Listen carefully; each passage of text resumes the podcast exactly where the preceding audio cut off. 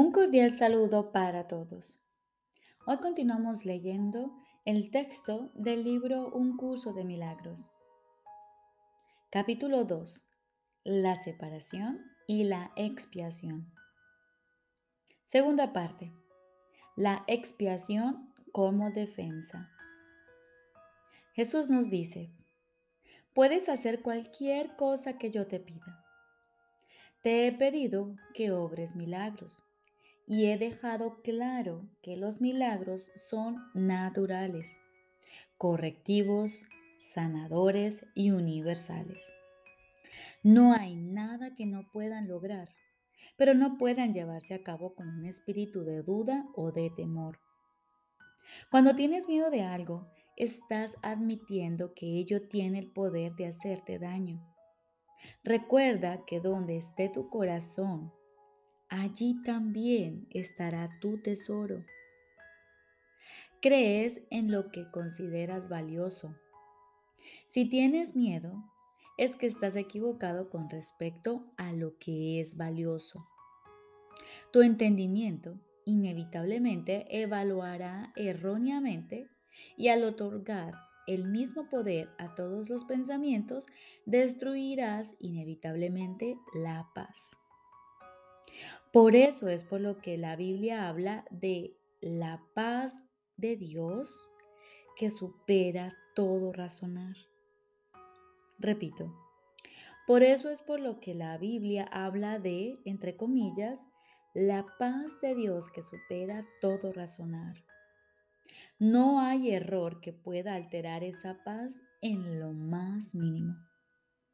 Dicha paz no permite que nada que no proceda de Dios te afecte. Este es el uso correcto de la negación. No se usa para ocultar nada, sino para corregir el error. Lleva todos los errores ante la luz y puesto que el error es lo mismo que la obscuridad, corrige todos los errores automáticamente. La auténtica negación es un poderoso mecanismo protector. Puedes y debes negar toda creencia de que el error puede hacerte daño. Esta clase de negación no oculta, sino que corrige. Tu mente recta depende de ella. Negar el error es una sólida defensa en favor de la verdad, pero negar la verdad da lugar a creaciones falsas las proyecciones del ego. La negación del error puesta al servicio de la mente recta libera a la mente y reestablece la libertad de la voluntad. Cuando la voluntad es realmente libre, no puede crear falsamente porque solo reconoce la verdad. Puedes defender la verdad así como el error, los medios son más fáciles de entender después de que se ha establecido firmemente el valor del objetivo. Pero lo que hay que tener en cuenta es cuál es su propósito. Todo el mundo defiende su tesoro y lo hace automáticamente. Las preguntas esenciales son pues, ¿qué es realmente importante para ti? ¿Y cuán importante lo es? Repito, las preguntas esenciales son pues, ¿qué es realmente importante para ti? ¿Y cuán importante lo es? Una vez que hayas aprendido a tener en cuenta estas preguntas y a tenerlas presentes en todas tus acciones, tendrás muy poca dificultad en clarificar los medios. Los medios están a tu disposición siempre que los pidas. Puedes, sin embargo, ahorrar tiempo si no aplazas innecesariamente este paso. Un enfoque correcto lo acortará enormemente. La expiación es la única defensa que no puede usarse destructivamente porque no es un recurso que tú mismo hayas inventado. El principio de la expiación estaba en vigor mucho antes de que ésta comenzara. El principio era el amor y la expiación fue un acto de amor. Antes de la separación, los actos eran innecesarios porque no existía la creencia en el tiempo ni en el espacio. Fue solo después de la separación cuando se planearon la expiación y las condiciones necesarias para su cumplimiento. Se necesitó entonces una defensa tan espléndida que fuese imposible usarla indebidamente, aunque fuese posible rechazarla. Su rechazo, no obstante, no podía convertirla en un arma de ataque, que es la característica intrínseca de otras defensas. La expiación, pues, resulta ser la única defensa que no es una espada de dos filos, tan solo puede sanar. La expiación se instituyó dentro de la creencia en el tiempo y en el espacio para fijar un límite a la necesidad de la creencia misma y en última instancia para completar el aprendizaje.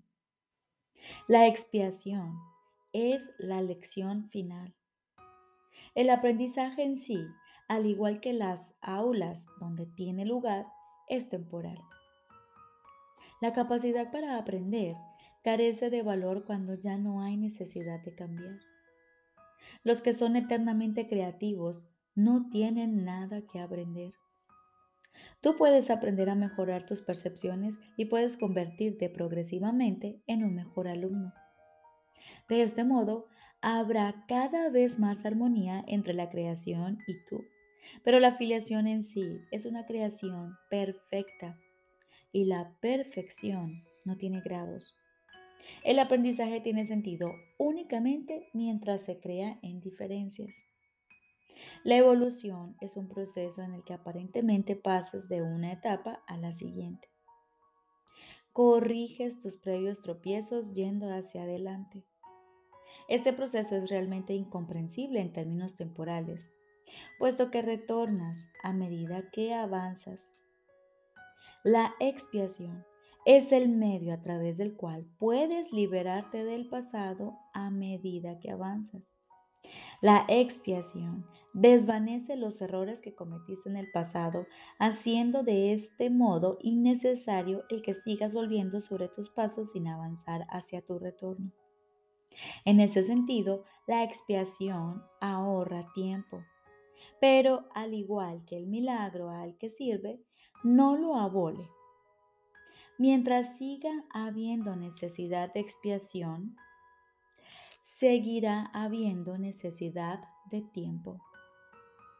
Pero la expiación, en cuanto que plan que ya se ha completado, tiene una relación única con el tiempo.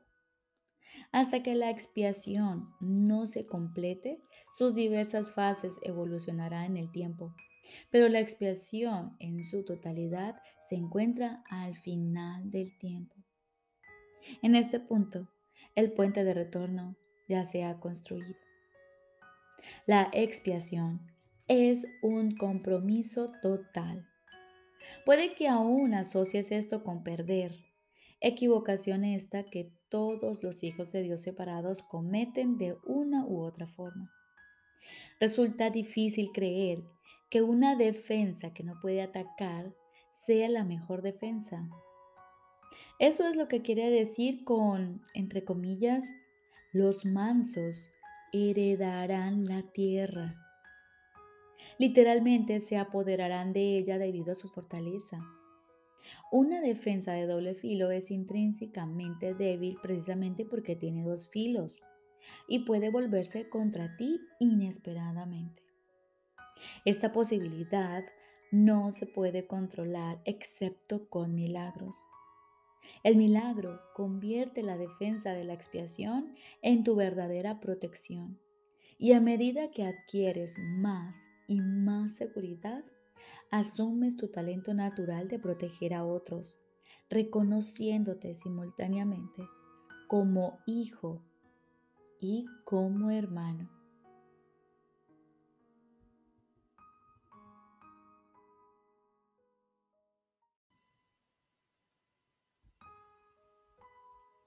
Ahora continuamos con el libro de ejercicios. Lección número 10. Mis pensamientos no significan nada. Mis pensamientos no significan nada. Esta idea es aplicable a todos los pensamientos de los que eres o te vuelves consciente durante las sesiones de práctica. La razón de que se pueda aplicar a todos ellos es que no son tus pensamientos reales. Hemos hecho esta distinción con anterioridad y la volveremos a hacer de nuevo. Todavía no tienes base de comparación. Cuando la tengas, no te cabrá la menor duda de que lo que una vez creíste eran tus pensamientos en realidad no significaban nada. Esta es la segunda vez que usamos ese tipo de idea. Solo la forma es ligeramente distinta. Esta vez la idea se introduce con mis pensamientos en lugar de estos pensamientos y no se establece expresamente ningún vínculo con las cosas que se encuentran a tu alrededor. Lo que enfatizamos ahora es la falta de realidad de lo que piensas que piensas.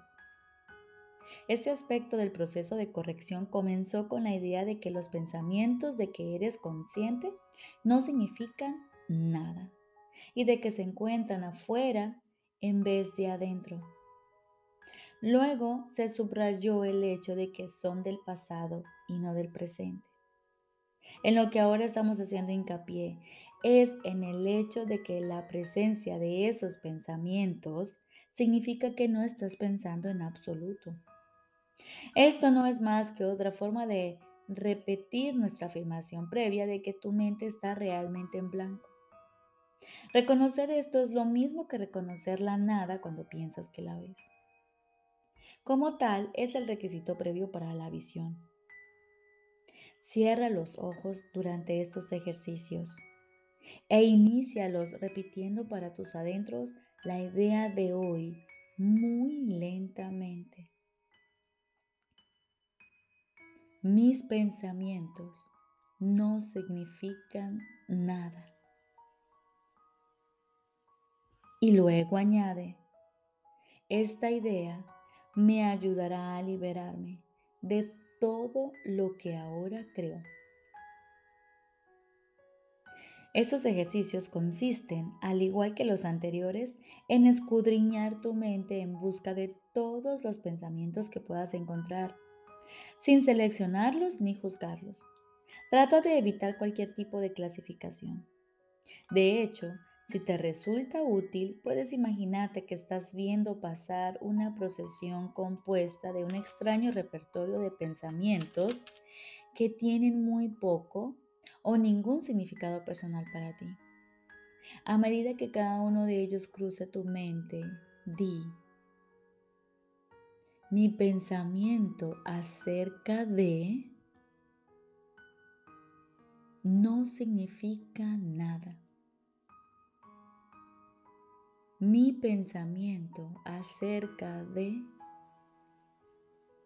no significa nada. La idea de hoy puede servir, obviamente, para cualquier pensamiento que te perturbe en cualquier momento se recomiendan además cinco sesiones de práctica en las cuales debes escudriñar tu mente durante no más de un minuto aproximadamente. No es recomendable alargar ese periodo de tiempo y en caso de que se experimente incomodidad, el mismo debería reducirse a medio minuto o menos. Acuérdate, no obstante, de repetir la idea muy despacio antes de aplicarla concretamente, así como de añadir, esta idea me ayudará a liberarme de todo lo que ahora creo. Recordemos, lección número 10. Mis pensamientos no significan nada. Con esto, este ejercicio o esta idea la vamos a aplicar con los ojos cerrados.